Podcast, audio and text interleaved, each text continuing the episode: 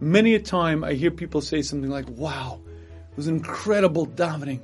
I felt so spiritual, so ruchni. Or maybe it was Rosh Hashanah, and I had, was so strange, I felt this, such a spiritual awakening.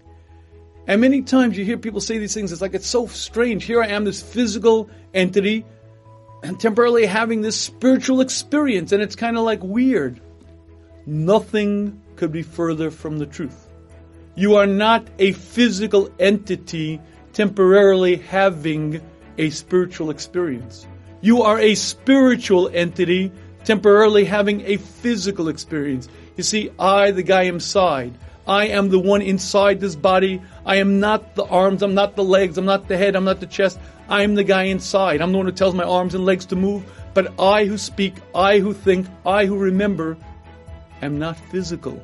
You can't take me and put me into a cup of water, add some blue dye, see what color I turn. I can't be weighed, I can't be measured. I am utterly, completely ruchni.